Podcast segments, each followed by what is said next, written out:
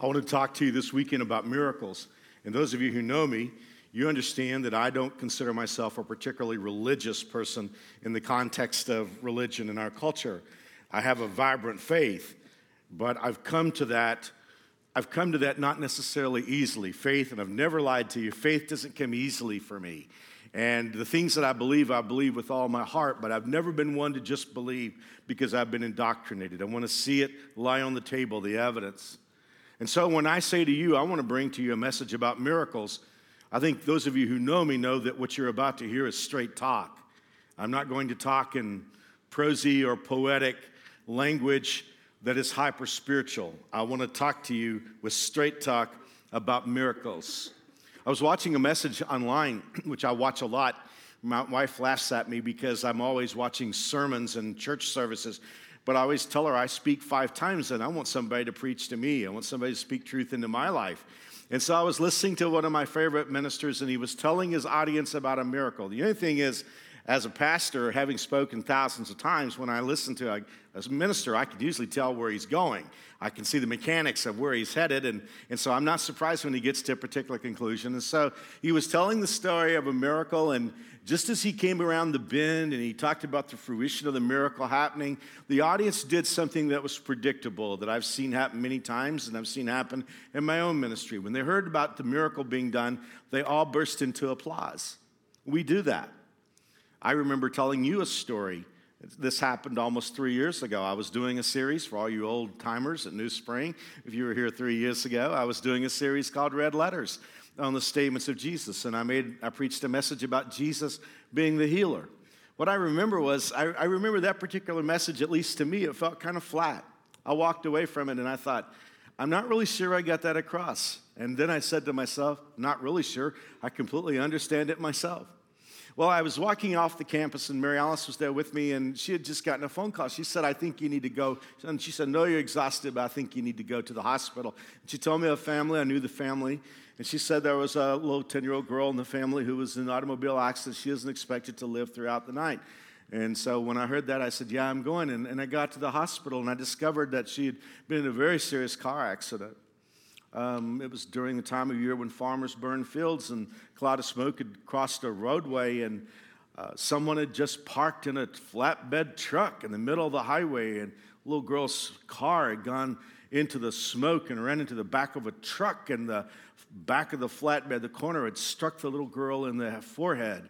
And at the risk of being not genteel, the highway patrolman said there was brain matter and blood in the car, and so uh, you know, just brains don't brains don't just reappear. And so all of us understood clearly she wasn't going to live very long. And I remember praying with the family in the room there. In fact, I remember a medical specialist who was at the hospital who had said that the, that the people who had received her in the hospital hoped that she would live long enough to be an organ donor.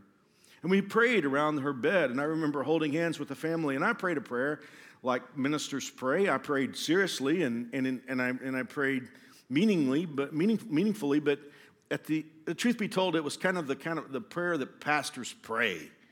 And, and, and I, pre- I preached this message three times already, and I'm racking my brain. I can still not remember why I went back into the room. Because after we all left, I went back into the room with the little girl, and it was just she and I in the room. And I'll never forget as long as I live. I reached out and I grasped her wrist with my hand, and I prayed the following prayer Jesus, if you are who I just said you were, you could do something here. Now, that prayer will never be printed on a greeting card. but I mean, I just sprayed, I mean, honestly, I just, I, my heart was just, you know, poured out there at that moment, thinking about the message I just preached, because I just preached the story about the little 12 year old girl that Jesus raised back to life and the woman who had the hemorrhage of blood. And, and so I, I just reached uh, and grasped a hand, wrist and said, Jesus, if you're who I said you were, you could do something here. And you New Springers will remember the rest of the story how that I kept waiting to hear when she would pass, but she didn't pass and she lived longer than they thought. And, and then a few days later, the doctor was explaining to the family that she no longer had responses and he pinched her arm and, and she moved. And he said, Oh, that was just an autonomic response. And then he pinched her arm again to show them and she said, Ouch. And you remember the rest of the story if you were here at the time, how that God just I mean, must have done some kind of miracle that is not in the medical books, because a few days later she was out of the hospital. And how many of you will remember the day that she bounded up here on stage with me? And, you know, it was a 4.0 student. How did that happen? I don't know. God did a miracle. And when I told you about it, we all applauded. We applauded every time. But now here's the thing. Even while I told that story, there's some of you or some out in the audience who were saying, But God didn't do that for me. God didn't do that for my family. God didn't do that for my daughter.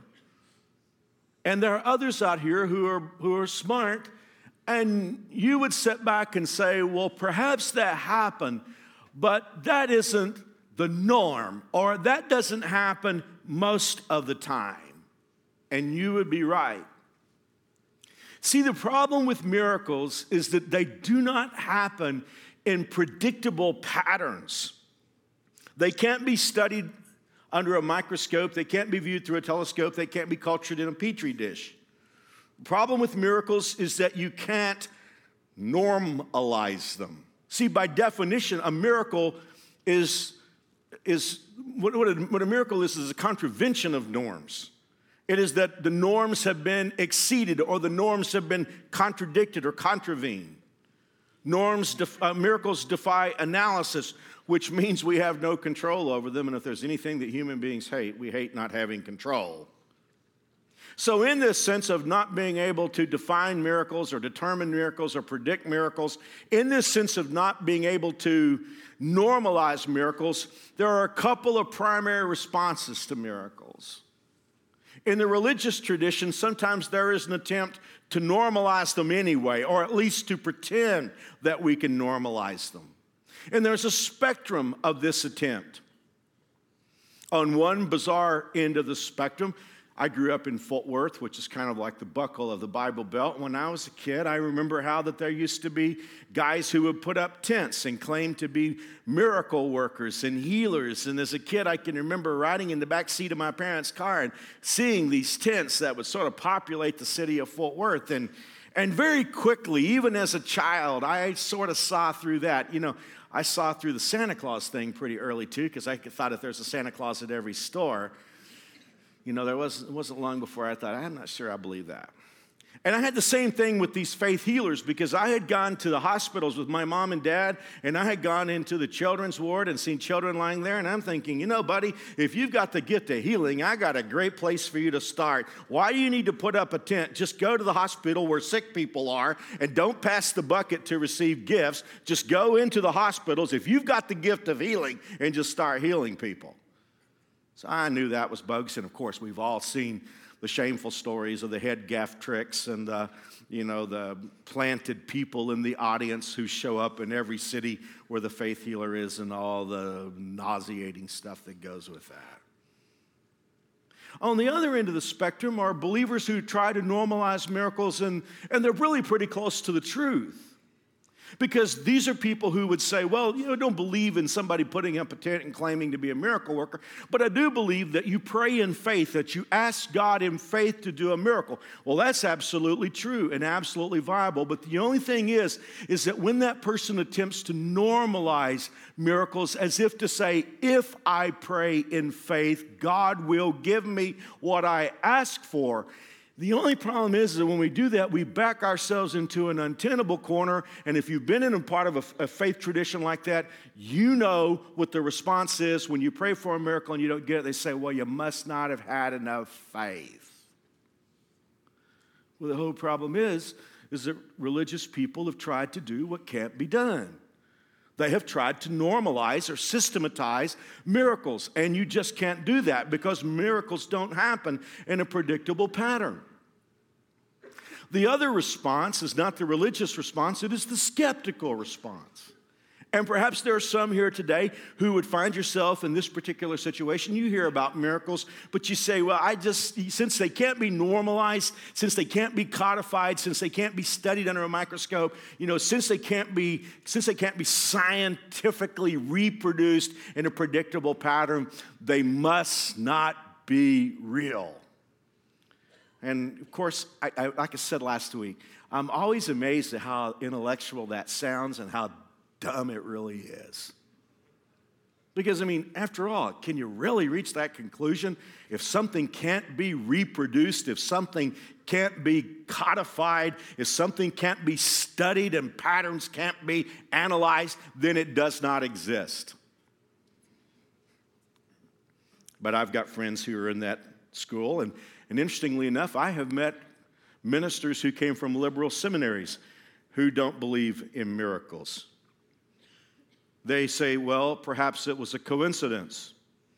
It was just something coincidental. It was one of those rare happenstances where situations and circumstances just aligned in a, in a particular and unusual fashion.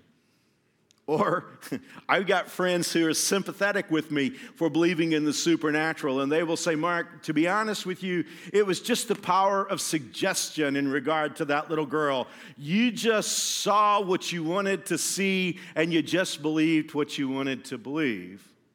Except I didn't believe it was going to happen when I prayed, but we'll set that aside. And then there are those who have natural explanations for the miracles.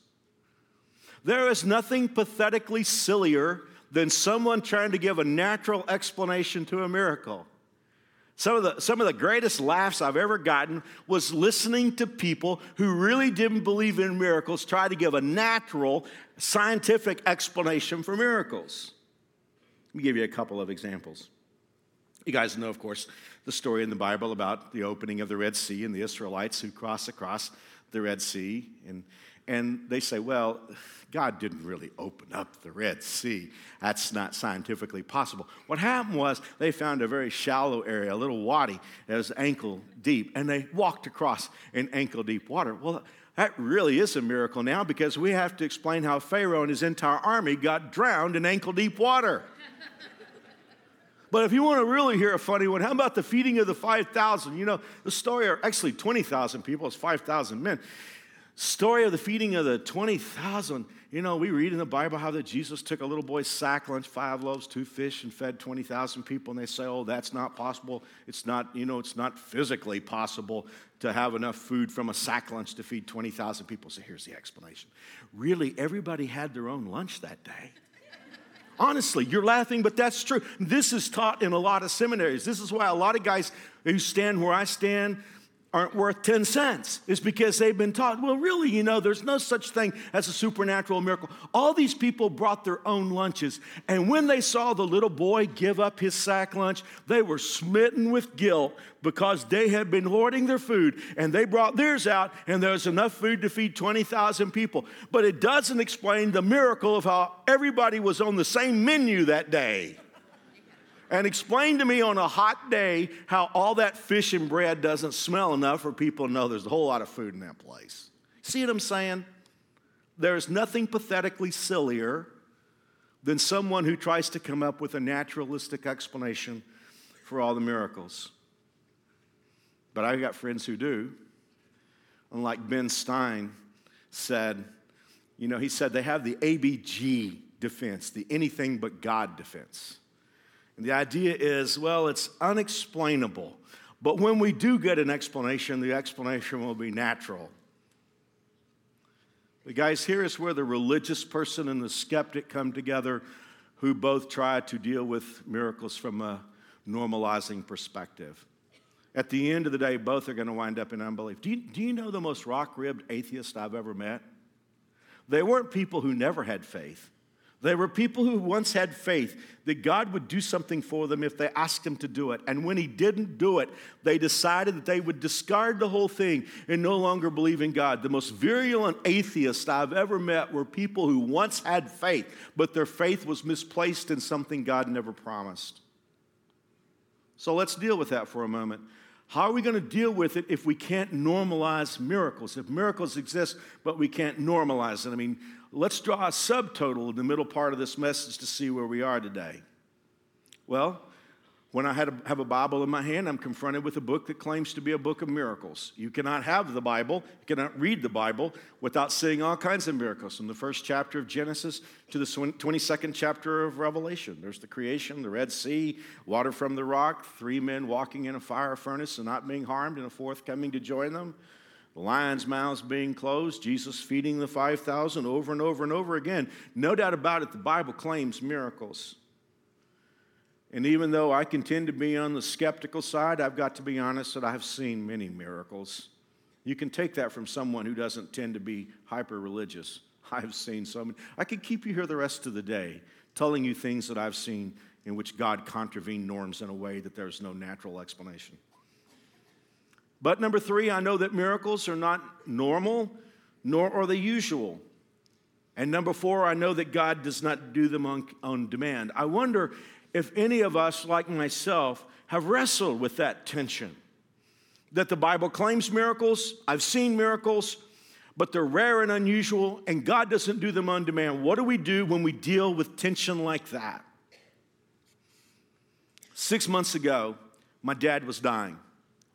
And I was thinking about miracles one day. I remember exactly where I was. I was working out on an elliptical where I had an hour just to think about miracles. And as I began to think and ask questions about it, it was, it was like the light just came on for me. And for the first time in my life, I understood miracles. So that you will be able to go on the same journey with me, let's go for just a moment to the greatest miracle that has ever happened. It is the most important miracle in your Bible.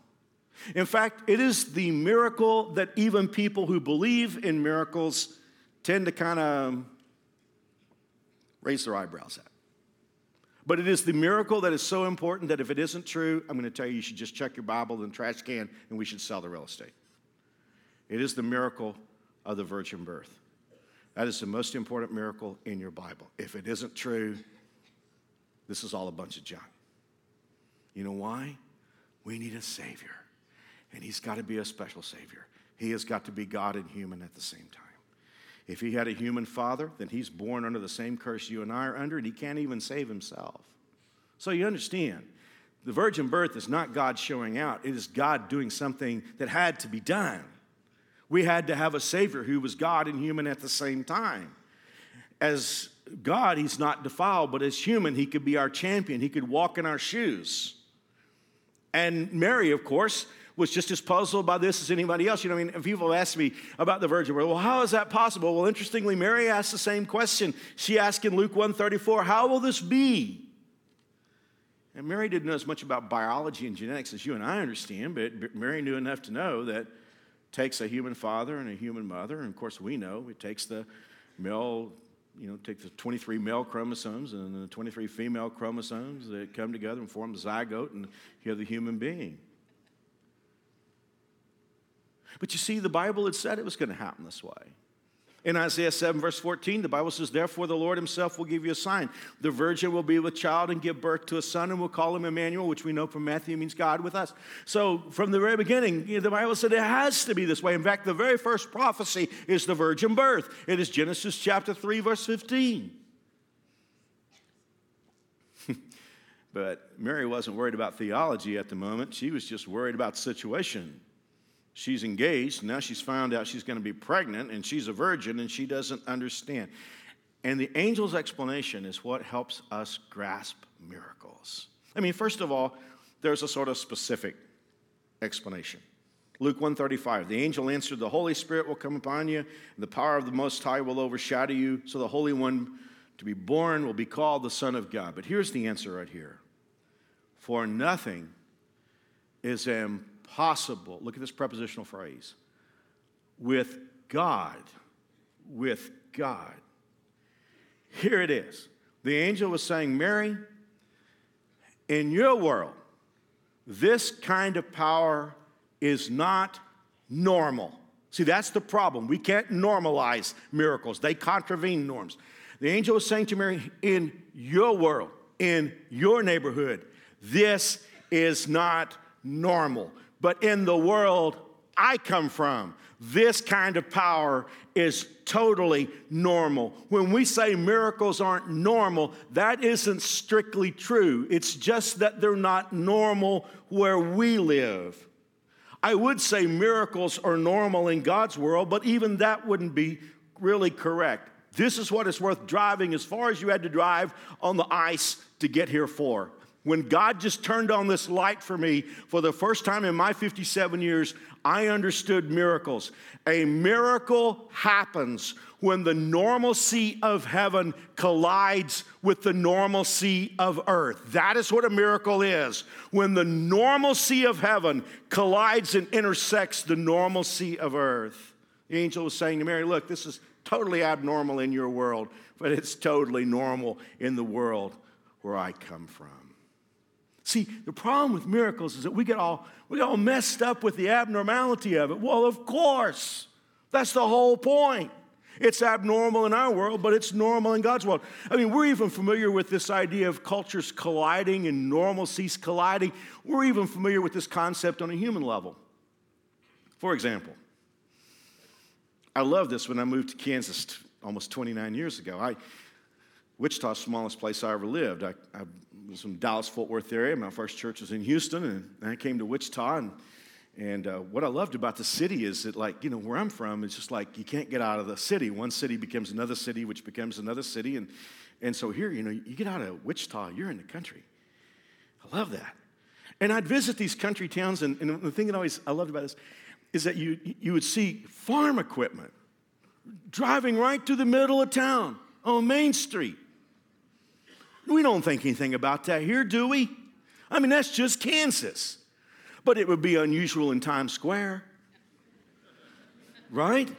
But you know what? If we saw a custom cutter in a parade going right down through Times Square, we would, we would get it. We would understand that cultures have collided. And what is perfectly normal to us is now in a culture that it's not normal with, but we, we get that. I mean, my son Stephen and I went to Scotland. And folks, this is true. The men wear skirts there. but manly men. That's what's really, I mean, I remember there was a, it wasn't a World Cup, but it was a similar kind of day, and Scotland beat France, and we were driving through the streets of Glasgow, and guys were like sing, I mean, singing all over town, you know, guys could have been in bars, so, and big, burly guys in skirts. Men don't wear skirts in Kansas. But I've seen a man in a skirt in Kansas. Uh, several times I've preached funerals, and there'd be someone who would want a bagpiper. There's a gentleman who does that. He's a fine man.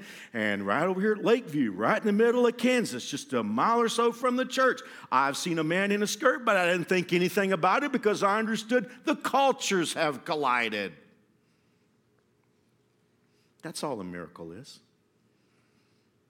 That's all. See, when we focus on the abnormality of it, we're just, we're just focused on the wrong thing. Let, let me throw you a curve. Have you ever considered what, what's normal in heaven? Let, let me just read a little scripture to you. Let me read from Revelation 21, verse 2. John writes, I saw the holy city, the new Jerusalem, coming down out of heaven from God, prepared as a bride beautifully dressed for a husband. And I heard a loud voice from the throne saying, Now the dwelling of God is with men, and he will live with them. They will be his people, and God himself will be, them, be with them and be their God. Now listen to this He will wipe every tear from their eyes. There will be no more death, or mourning, or crying, or pain. For the old order, the old normalcy of things is passed away. Now let's go to the last chapter of the Bible, Revelation 22. No longer will there be any curse and his servants will serve him, and they will see his face, and his name will be on their foreheads. There will be no more night. Now, let me ask you a question. What is a miracle? A miracle is when the cultures collide. Normalcy of earth collides with the normalcy of heaven. You understand that for somebody to be sad in heaven would be a miracle. For somebody to cry in heaven would be a miracle. For somebody to suffer in heaven would be a miracle. For someone to feel pain in heaven would be a miracle. For someone to die in heaven would be a miracle. For someone to go to hell from heaven would be a miracle because the culture of earth would collide with the culture of heaven. But since God is not interested in introducing a flawed, painful earth to his perfect heaven, such a miracle is never going to happen. But Every once in a while, God wants to introduce His perfect heaven to a flawed, broken earth. And when that happens, you have a miracle. You have the normalcy of heaven meeting the normalcy of earth. And that's all there is to it. we get all freaked about that. How can a woman have a baby without a human father? See, we're, we're looking at that through the prism of the normalcy of earth. I love how God reports it. God just reports this as a matter of fact. This is how God reports the virgin birth. These are the facts concerning the birth of Jesus Christ. His mother Mary was engaged to be married to Joseph, but while she was still a virgin, she became pregnant by the Holy Spirit. Game, set, match.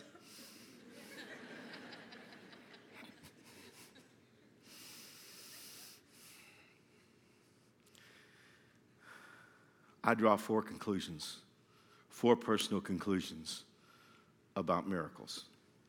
From a guy that doesn't consider himself particularly religious and a guy for whom faith is a struggle, I have four conclusions about miracles today. Here's the first one this isn't going to be heaven, it is earth. It is flawed, it is broken, it is painful. Even if I accept Jesus as my Lord and Savior, even if I honor him as my king, and even if I try to please him in every way, are you listening? Earth is still going to have its normalcy. The fact that you are a daughter of God or a son of God does not mean that it's no longer going to be a broken earth for you. It'll still be a broken earth, it will still have its normalcy. I prayed for my dad, but the years just took their toll, and dementia did its awful work. I have seen God do many miracles for my dad. But at the end of his life, are you listening to this? This is my favorite line from the message. At the end of his life, the normalcy of earth took from him what was only temporary anyway.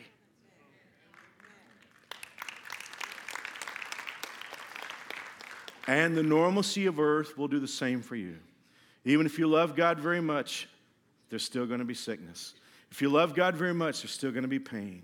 If you love God very much, there will still be the normalcy of earth, and people will still do unjust, cruel, and unkind things to you. But this world is not our home.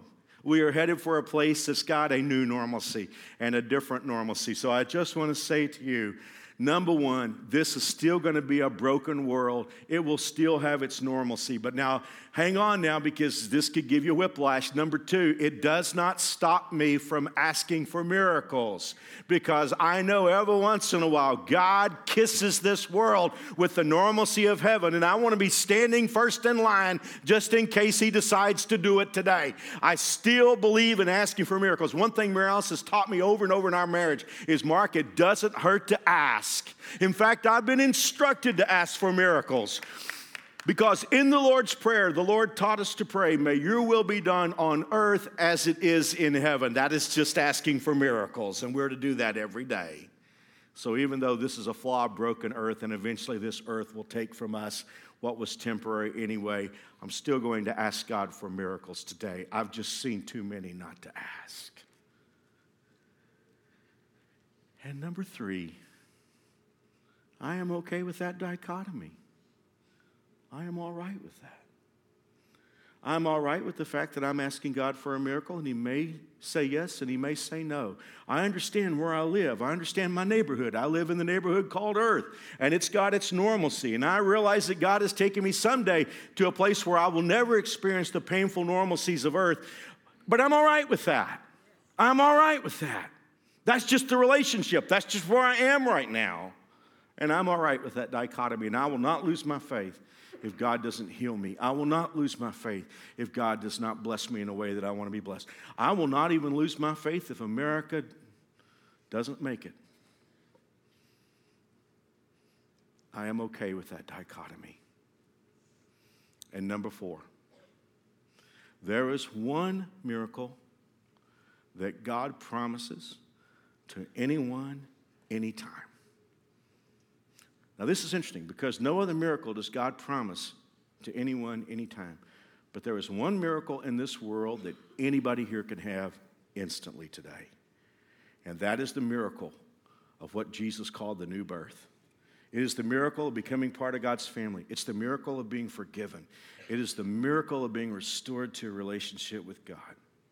Call it whatever you want to call it new birth, saved, regeneration, justification, call it whatever you want to call it. It's just simply flawed, broken people who deserve hell get heaven as a gift. And that's promised to us in the Word. The Bible says this anyone who belongs to Christ has become a new person. See, we're not talking about getting to be better. We're not talking about self help here. We're not talking about pulling yourself up by your own bootstraps. We're not even talking about turning over a new leaf and a new chapter in life. The Bible says here, a new person. That's a miracle. I need to be a new person, don't you? I want to be a new person. That's a miracle. And the Bible says anyone who puts confidence in Christ has become a new person. A longer version of it is in Romans 10 9. If you confess with your mouth Jesus is Lord and believe in your heart that God raised him from the dead, you will be saved. Not you will be better, you will be rescued. That's a miracle. For it is with your heart you believe and are justified. It's with your mouth that you confess and are saved. As the scripture says, anyone, anyone that's you, that's me. Anyone who trusts in him will never be put to shame. For there's no difference between Jew and Gentile. The same Lord is Lord of all and richly blesses all who call on him. And you hear me say this nearly every week. Romans 10 13, for everyone who calls on the name of the Lord will be saved. Why is it that way? Why is it that no other miracle is promised to us and this one is? Makes all the sense in the world. Remember, a miracle is when the normalcy of heaven collides with the normalcy of earth. And salvation is the doorway to heaven. And God wants everybody in heaven. So he leaves that right there. I mean, this is the connection point. This is where earth connects with heaven. And so, consequently, since it's the normalcy of heaven, the door is open to you at any moment to ask God for forgiveness, to ask God for restoration, to ask God to forgive you of your sins. This is, that door stands open to you at any moment because you have an opportunity to take one foot from the normalcy of this earth and put it in the normalcy of heaven. See, the greatest miracle of all is available to you right now at this moment. For some of you, you've understood that for the first time. For others of you, you've been coming to that conclusion. It's been like a it's been like the gestation period of a pregnancy. It's like God has been bringing you to that understanding. For others of you, you just may want to make, be sure that you're settled there. But I want to pray a prayer with you that calls out to God. And if you want to join me, you can ask for that miracle. You say, Well, Mark, I don't know if I'll feel anything. Well, you're not going to do it. It's going to be done to you. See, you get to heaven not based on what you do, you, base, you get to heaven based on what Jesus did. That's what Christmas is about. I'm going to pray a prayer. I'm going to pray these words slowly because you need to decide whether you want to say them to God or not. And I don't want to jam you. I just want to give you an opportunity to pray with me. So I'll pray it slowly. You can decide if you want to say it to God. And if you do, there's a living God on the other end in a place where good things are normal. You ready? Let's pray. Dear God, I am a sinner. I'm very flawed. And I can't be perfect. But I can believe. And I believe you love me. I believe Jesus came into our world. I believe he lived a perfect life. And then I believe he died on a cross. I believe the blood that flowed out of his veins is a currency that pays for my sin. I ask you to forgive me. I ask you to make me God's child. I receive that miracle in Jesus' name. Amen.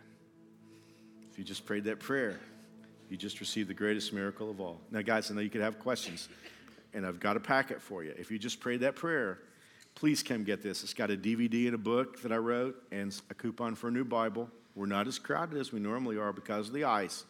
So if you just accepted Christ, if you just prayed the prayer, would you go right back to guest services, a big one in the lobby, little one back by the coffee shop? All you need to do is take your talk to us card and say, I pray with Mark, and they'll give you this.